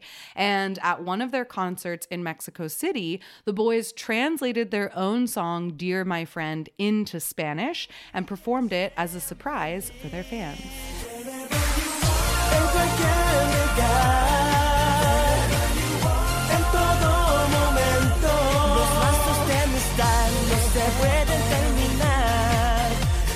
So fans were very excited. They even did like all the fast rap parts in Spanish too. It's very It's a very cute gift. IU has a song that's called Havana. Uh, they just say Havana, you're my Havana in the chorus, but then in the second verse she says Hola muchacha hermosa, which means hello pretty lady. SHINee has two songs. Uh, one is called Senorita, and the other is called Amigo. And Senorita starts with the line Hola, damas y caballeros, yo amigo, baila conmigo, somos SHINee, uh, which means Hello, ladies and gentlemen, I, friend, dance with me. We are SHINee. So a little bit of, you know, SM. SM. Spanish. Sma- Some Spanish. And fun fact, they never actually say the word senorita in the song, despite it being the Wow, title. that is interesting. But I had to put amigo on the list because we need to set the record straight. And contrary to popular belief, amigo is not titled after the Spanish word amigo, but is actually Hangul, a portmanteau amigo. Yes, for a very long phrase, which is 아름다운 미녀를 좋아하면 고생한다, meaning you will suffer if you love the beauty. Mm-hmm. So that the amigo is for the 아름다운 and the like and the Mijuga and the Gao and the Goseng. Yeah, Mm-hmm. Yeah, yeah, yeah, yeah. exactly. So it's so not it's not friend. amigo, friend. They're not shouting friend. They're saying you will They're suffer. saying you will suffer. so, not a Spanish word. Fun fact. But the album that Amigo is on does include Jonghyun's version of Y si fuera ella, which is a cover where he wrote Korean lyrics for the song, the Spanish song by uh, an artist named Alejandro Sanz. Super Junior has a song called Mamacita. They just say, hey, Mamacita in the beginning of the chorus. Gain has a song called Esperando, which means waiting. Uh, and the chorus says Esperando el amor a couple times. And then she has like Yo te amo and like a couple Spanish words kind of sprinkled throughout, but it's mostly in Korean.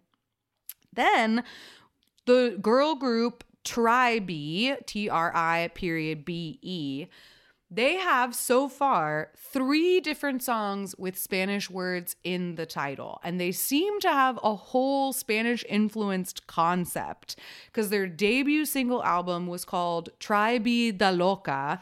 The title. Tribe Vida Loca is like their little like STAYC girls. Oh, it's yeah, going yeah, yeah. down. Like that's what they say. That's say. their phrase. Um, Vida loca, which isn't really Spanish, because if it, you're saying like be the crazy, you wouldn't say da. It would be like la, but whatever. Mm-hmm. Anyway, so their title song was called Loco, and they just say that phrase, try be de loca, in the chorus.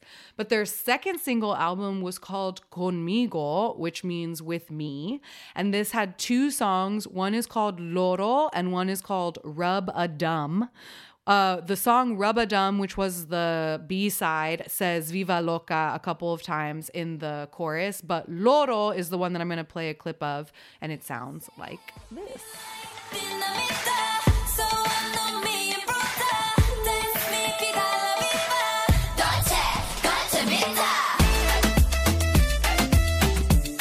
So these lyrics are in, in English, Korean, Spanish, Spanglish, and also Spitalian. so the lyrics that you just heard are me like dinamita, me like dynamite. So what? No me importa. So what? I don't care. That's mi vida. That's my life. La viva dolce dolce vita That's the Italian, life, right? Sweet, sweet life, Spanish and Italian. Mm. And then lore repite como un loco loro. Parrot, repeat like a crazy carrot. Do- carrot, parrot. 17. Parrot, re- repeat like a crazy parrot. Okay, okay. Dolce Dolce Vita, which again is Italian for sweet, sweet life. So those are the lyrics to that Okay, one. okay. And then their third release, their first mini album, Veni Vidi Vici, which is also Italian, was listed as the genres moombahton and reggaeton. Uh, and their song Lobo, which is the Spanish word for wolf, starts with Porque la noche, yeah, yeah, es oscura.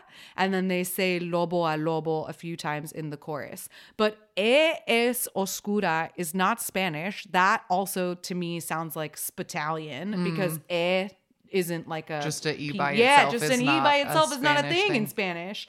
But then like it's like why is the night so dark? I guess, or like Mm-hmm. why is the night dark?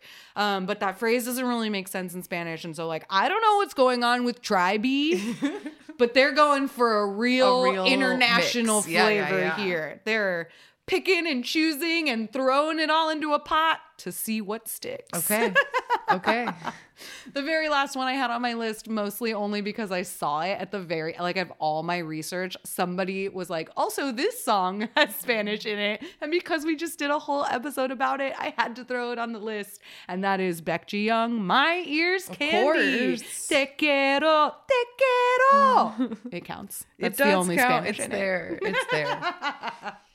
So, like I said, this is just an example of how K pop songs have used uh, Spanish in the past. It ranges from just having a Spanish title to full Spanish versions or originally Spanish songs. Like Lullaby is a Spanish version of a Korean song, but When the Sun Goes Down is just an originally Spanish song. So, it's very cool that we get kind of the whole range and the whole gamut.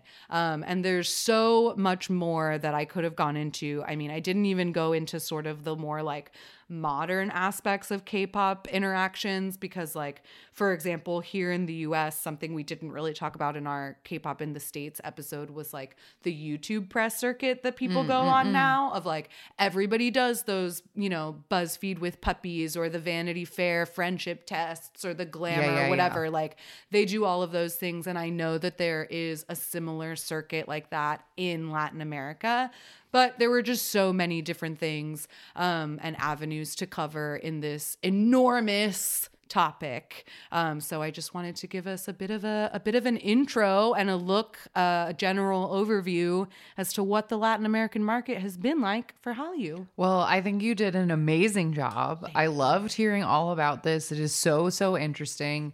And yeah, I'm sure there is just like so much more. And I'd be very curious. I know we have listeners in Latin America. Like, if you have uh, comments or stories about this, I'd be so curious to maybe do a follow up about the rest of it. But like, wow, you found so much information and it's so fascinating. And I loved watching the old news reports and like all of the flash mobs and stuff. And it was just reminding me of like golden ages of K pop. And I oh just like love yeah. seeing K pop fans be K pop fans. And it, you know, just reminds me that we're all the same. And I don't know, it's just really nice. it is really fun with something like K-pop that has such specific like fandom cultures and traditions and rituals to like see the packages of like the super junior fans in Chile that are preparing for the show and like so they go to like a cup sleeve event or they have like their light sticks or they practiced the fan chant or whatever. And it's just like yeah like yours like we're all the same. Like we like we're we like all like these same things and we like them in the same way and we celebrate them in the same way. And it's just like a fun humanizing little Yes. treat. I love like it. it. I like it a lot. So great work. I really appreciate Thank it. Thank you. you so much. I it was really good. Um, and with that, we will be right back with a random game.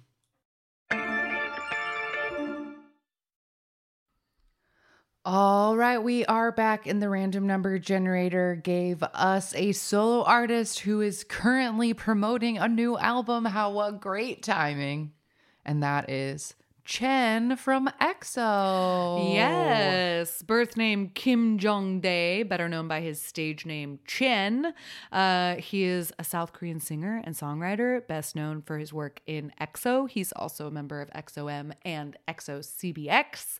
He made his solo debut in 2019 um, and had previously released some OSTs, some that very were very, ones, very like one on. Descendants of the Sun yeah, and stuff. And one on It's Okay, That's Love. huge drama. So uh, he's h- highly regarded as like one of the best K-pop vocalists like of all time. His voice is crazy beautiful, um, and he has so far released three EPs.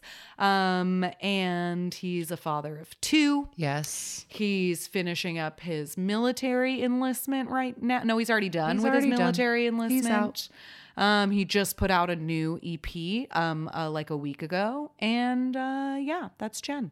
That's Chen. Um, he, yeah, it's great. His solo music has been, um, it's very, it's mostly very standard, like ballad music.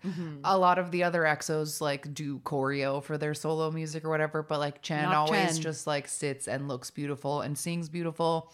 And when we were in Korea in 2019, his second album was play- being played on the streets at a near constant level yeah. Yeah, yeah. I was everywhere.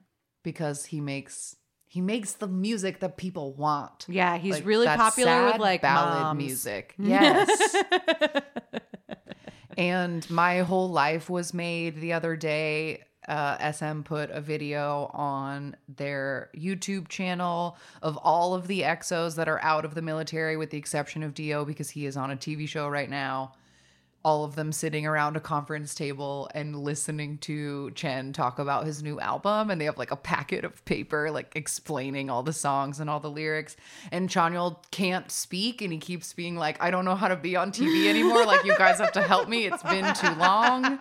And like, it's a, it was so great. and It made my heart so happy and it made me oh, weirdly emotional because like, oh, we're Because we, we have enough exos back that like, oh shit, we can do exo content oh, again. no, like, oh god. shenanigans. I can't take it. But anyways, new album is great. Highly recommend. My favorite song on it is called I Don't Even Mind. It's very good. He's great. So we're gonna watch his most popular music video, which is for his solo debut song, Beautiful Goodbye. Mm-hmm.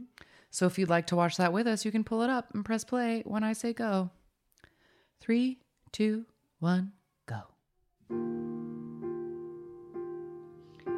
Now, we were trying to think during the break mm-hmm. that, like, I feel like we have watched this whole video on the show before mm-hmm. and we couldn't remember why. Yeah, but I feel like I have a distinct memory of trying to describe All these the veiled women. dancers. Yes. Yeah, and this like the way that he is like in front of a dead tree and like even the piano is like and the microphone is all made camo covered It's and, like, all it, covered like in it looks like it's made of branches. branches.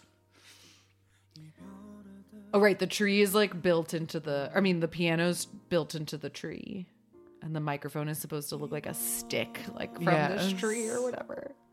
It's very fairy house. Like, Yes. Don't yeah, yeah, know. yeah. I love it. Made in like an alter taking place in some alternate world. But it is interesting. Chen never plays the piano himself. I wonder if he knows how. Yeah, I don't he know. always has somebody else sit and sing. Because like we've true. seen Baekhyun play the piano. Yes, that is true. but not Chen. I don't know. Maybe he doesn't play the piano. Maybe not. He does have quite a few like uh, lyric writing credits on his albums and on EXO albums. So I know he does lyrics, but I don't know if he's like a full composer. Yeah, yeah, yeah. Might not be. Oh man, this song. This song is so beautiful. So the woman playing the piano is wearing like a sheer pink outfit that has like a veil over her face, and she has like a thorn, a like crown of twigs. mm-hmm And it's a little oh, and then here all of the modern Yes. dancers show up in like ballet pink, flowy, simple dresses, but they all are fully veiled, like a whole Mm-hmm. piece of gauze over their face and a crown of branches. Yeah, just like the pianist. I feel like I remembered comparing this to the first season of True Detective. Yes, where all it the corpses show up too. dressed like this. It's what I think of too. I'm sorry, Chen, but this music video makes me think of murders Murder. in the bayou. Ritualistic killings. That's what I think Yeah, jeez. Sorry, Chen. But it is there. You know, there is something unsettling about this. Yeah, like they I had to have known that. You don't put people in these In outfits and have them yeah. dance in slow motion in an empty desert if you don't want people to feel trepidation about that. Sure. I- and the I song it's a breakup song, so Yeah. Mm-hmm. it's supposed to make you feel bad. like we're breaking up but i'm gonna make it nice is like the point of this song. Like yeah, i'll yeah, just yeah. keep smiling until you're all the way gone so that this goes that this parting I'll goes make this goodbye as yes. beautiful as possible. yes yes. Yes mm, sad.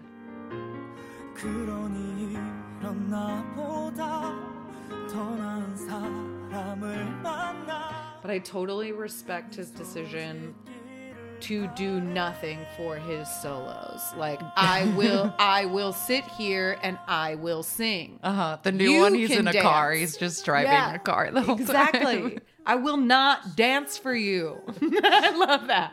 Yeah. 사랑했었기 때문에 우리 마지막 인사를 해요 이 시간이 가기 전에 so pretty. So beautiful. I, I was just thinking he's like one of the most consistent singers, Mm. I think, especially in the sense that like when he performs live, he sounds exactly Yeah, yeah, like yeah. he does on the recording. And I remember being like extra impressed with him in like an EXO Showtime episode where they're just like fucking around and trying to out sing each other. And like, oh, he killed it. Oh yeah, yeah, yeah. And like so like without effort. yes. Like just effortless. comes out perfect. Oh, Chin. Yay, Papa Chen. We love all of our idol dads. Our EXO dads. Making us another our generation SM of. K-pop kids. Yeah, we'll be keeping an eye out on that SM daycare that they'll be building any day now. I, absolutely no truly this is my theory is that because there was it was announced recently that there's going to be some benefit concert somewhere and the only people coming to it are BoA chen and tvxq and i think it's because sm had to hire a daycare department for all these kids. And so chen and chanyeol are probably i mean chen and Changmin, excuse me, not Chanyeol. I fuck, he might have kids out Who there knows? somewhere. Who we knows? don't know. But anyway, he might not even know. Wait, I'm so sorry if I I don't want to speak that into existence. No, right, I'm you're right, so you're sorry, right, you're right. That was a bad joke. My point was is that it seems like there is a chance that Changmin and Chen will continue to just be like showing up on the same bill because SM to has to pay one babysitter. So they need to like, keep it. Anyway, I love that it. Theory. Anyway, SM dads. Uh, weekly recommendation time. Yes. Do you want to get into yours first? Yes. Okay, so my recommendation comes courtesy of the subtitlers behind this 2011 Brazilian news, News. report. Yeah, yeah, yeah. Uh, because when the journalist mentioned that DJs were using Hoot in their sets, uh, the subbers made a little translator note that shouted out a DJ called DJ Masa, M A S A. This is a Brazilian DJ, and he makes mashups of K pop songs like a Brazilian girl talk, and they're so good. And my second gen heart absolutely fucking exploded. Because so basically, he used to do one like every single year. He has a playlist on his YouTube channel. Um, you can just Google like DJ Masa ma- mashup and you'll like pull up a playlist. You'll go to his channel. Um, but his channel has a whole playlist of all of the mashups he's made. He's made like a yearly mix of all the greatest hits from like 2009, 10, 11, 12, like all the way to 2014 or 16.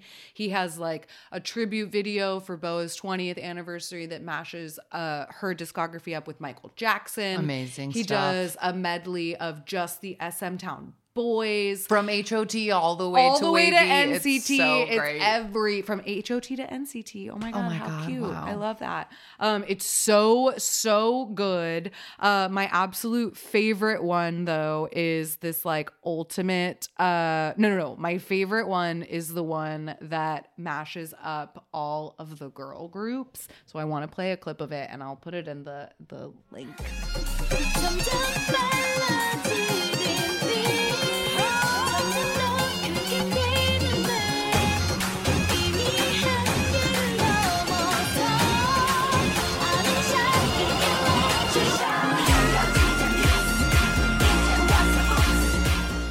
It's so amazing. That one in particular is like all of these different second gen girl groups versus LOONA's Paint the Town.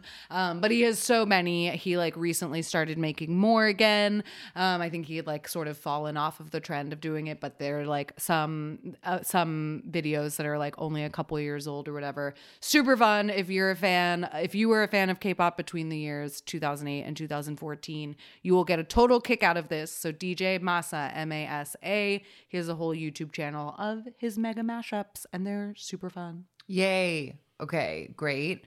I have one thing to shout out that's on topic, which Great. is we were talking about the YouTube like circuit of idols doing fun shows and that there is a channel we've talked about it a bunch of times but just to be on topic and shout it out the main channel is called hello 82 and they do all kinds of different fun idol content but a lot of it is language based and they do spanish episodes and indonesian episodes and all different languages. But the cool thing about this channel is that they have split off channels for all of the languages that they support. So there is an ola 82 channel Nice. where all the subtitles are in spanish instead um, and they have the other languages as well. So like just fun, nice ways to um, enjoy the same content, but like carefully catered to the specific language you speak. and I think that. that's so great in just a international K-pop spreading way. Yeah, we love it. We love the Hallyu wave. So those are so fun. If you've never watched any of those, they're a great time, especially if you speak the other language that the idols are having to struggle with for the game. It like makes it even more funny. Um, but those are great. But my other recommendation is just a straight up, nothing to do with this particular episode recommendation, which is that a girl group debuted a week ago that I'm already like obsessed with. I can't get enough of girl groups this year. It's so great. I'm like behind on a bunch of other K-pop. Like I haven't even listened to like Heehyun's whole album yet because I'm only listening to girl group mm-hmm. stuff anyway. One of our listeners, Harley, tagged me in this group's debut music video because they are using that folktronica vocoder sound that I'm so freaking obsessed with. This group is called FIFTY FIFTY and it's spelled out F I F T Y. F like not the numbers, it's spelled out. It's a four member girl group. Their debut EP has four songs on it. They're all very different from each other, mm. but I think that they have a generally cohesive song. The song Login is definitely more of that like noisy NCT kind of like K-poppy K-pop mm. and the other stuff is a little more experimental, but Lovin' Me is the like vocodery song that is so good.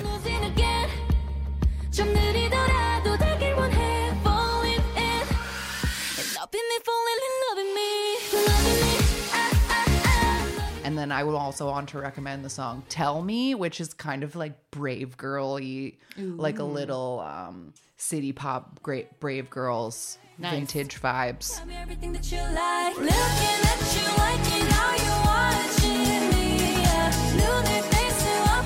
Anyway, I just like love it and I think it's so great and they've put out either a music video, a performance, or a lyric video for all four of these Oh, tracks. great. So there's like stuff to watch for all of them and they've only been around for 7 days and like Wow. I love that. So check out the FIFTY FIFTY debut EP. It is called The Fifty and I think it's great. So that's my recommendation. So on topic, only seven days old. I know. I can't So believe it.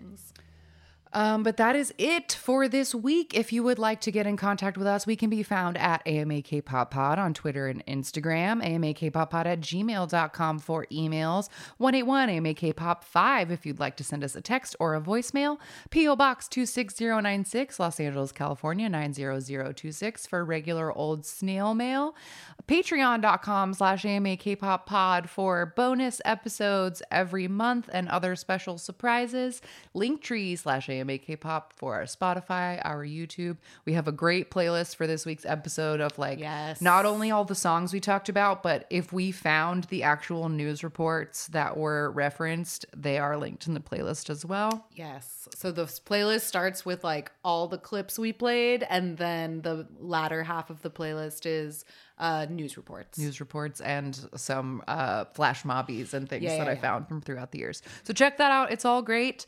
Um, next week, we have a very specially timed deep dive for something special. Maybe you can put context clues together and figure out what we might be doing. Ooh la la, it's a mystery. Ooh, I'm going to tease it. But come back for that. It'll be fun. Thank you so much for listening. We love you. Goodbye. Adios. Jonghyun, you're our inspiration.